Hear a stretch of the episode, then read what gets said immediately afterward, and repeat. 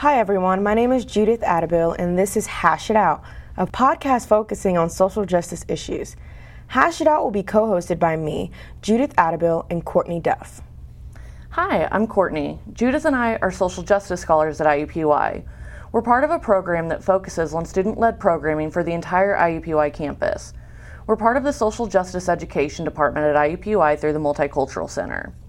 Students are selected for their commitment to social justice issues and interest in providing a welcoming place for all students at IUPUI. There are a total of 16 scholars working in seven major programming areas. The Social Justice Scholars is a program that focuses on student led programming. Our current programs are Democracy Plaza, Pass the Mic, Speak Out Cafe, Shop Talk, Indy Immersion, and the Social Justice Symposium. And of course, Hash It Out. The seventh and newest program is the podcast, which intends to give all students, regardless of location, access to discussions about social justice at IUPUI. You'll be able to get it on your phone or laptop near you by way of both SoundCloud and iTunes. Basically, we're using Hash It Out to take the social justice conversation to digital space, focusing on the way these issues impact our communities, both IUPUI and the larger Indianapolis area, and extending even further out. We have a lot of topics lined up, including things like sexuality education, the history of abortion in general and in America specifically, and cultural appropriation. This is a special mini episode to give you an idea of what the podcast is going to be about. Usually, the episodes will be about 45 minutes long and have a specific content area focus. But today, we're just going to talk about started our interest in social justice and give y'all some trivia facts that relate to our upcoming episodes. Courtney, do you want to start by talking about how you got started in social justice? Sure. So, I can remember a few instances in my life where my worldview shifted to accommodate this new information that made me more social justice minded. The first moment I really remember was around sixth or seventh grade. I'd always grown up with a very radical second wave feminist mom, but I'd gotten swept up by this really vicious anti abortion rhetoric at my middle school that focused on Christianity and slut shaming. I made an offhand comment about abortion being immoral in front of my mom, and she set me straight immediately It wasn't like she was berating me, but she was able to knock down all of the arguments that anti abortion activists had told me and my friends. That was the first time I really thought critically about like the information I'd been given. And then there were a few more times throughout my teens that I came closer. I remember yelling at one of my ex's best friends for being gross about trans people. And one time I yelled at my social studies teacher for calling me a heroin addict when I was really passionate about harm reduction and needle exchanges. I really became like the token feminist at school. I think it's been a journey ever since then, aided a lot by my favorite professor, Charlie Champion Shaw, the head of the Native American and Indigenous Studies Department, who's really helped me sort through a lot of my issues and misunderstandings. But what would you say was your entry point, Judith? I would say what started my interest in social justice um, would be conversations on immigration um, on TV and in my family, especially since I'm a first generation American. I was able to see how the process of immigration happens in this country and how hard and unfair it can be. People always talk about how immigrants, um, if they want to stay here or they come here illegally, they need to go through the legal route. But no one understands how hard it is to become a permanent resident, which is obtaining your green card, or for that matter, a citizen, or just how expensive it is. But um, as I've gotten older, immigration is still a topic that I'm passionate about, especially since I have a lot of um, familial background with that.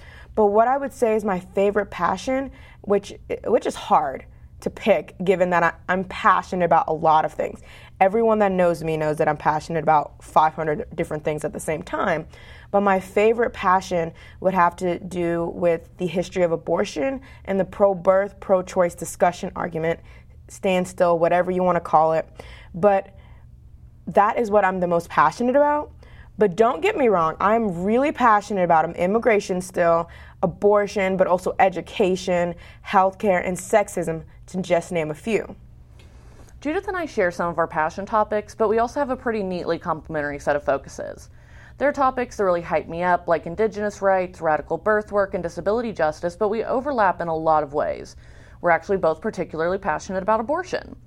So we've chosen our episode topics based on a lot of things, including those particular passions, but also what we think isn't being discussed enough or stuff that really needs to be addressed at IUPUI. We don't want to give everything away right off the bat, but we thought it would be fun to give y'all some hints at our topics. Judith, do you want to try your hand at trivia? Yeah, but I'll tell you, I am horrible at trivia. Just saying. Sounds good. So here's the first question How many U.S. states mandate sexuality education that's medically accurate in public school? Let me guess. Is it 25? The total is actually 13. So only 13 states require that facts be taught and not lies, and Indiana's not one of them. I'm just gonna say, are we really surprised Indiana's not on that list? Were you when you found out this information? Of course not. I have worked in sexuality education, and the thing that always surprises me is that students are excited to get medically accurate info because they're not given it. Right. You ask me a question. Fine, Courtney. Okay. How much does the average childbirth cost? And we're just solely talking about the delivery, not intervention, surgery, or postpartum care. Hmm. I'm going to guess around $5,000. Actually, it's about $10,000. That's expensive, right? That is expensive, and that's just the delivery, right? Right, it's just giving birth. Why why is it $10,000? Okay, I've got a fun one for you. What happened to the plant that the ancient Greeks used for birth control? okay. I will bite on this. What happened to it? They literally used it to extinction. Literally. It worked so well as a contraceptive and an abortifacient that they liked it so much that they wiped it out. It no longer exists. Seriously? Yeah. The Greeks were like, "Let me just, you know." Yeah, they used a plant and they liked it that much. Oh lord. Try another one. Okay. This one is going to be right on the pop culture train. Which model did, did a cover shoot for a magazine where she posed disabled? I swear I know this one. I remember seeing a model in like a wheelchair and it was really graphic. Oh, let me let me give you a hint. She's part of a very big clan that hosts a lot of reality TV shows on the E Network channel. It's got to be Kendall Jenner. You're close. Kylie Jenner? You're right on the money. Ah, okay. Yeah, I remember. Wasn't she in like a wheelchair dressed all sexy, like it was some fashion accessory? Basically. Ugh.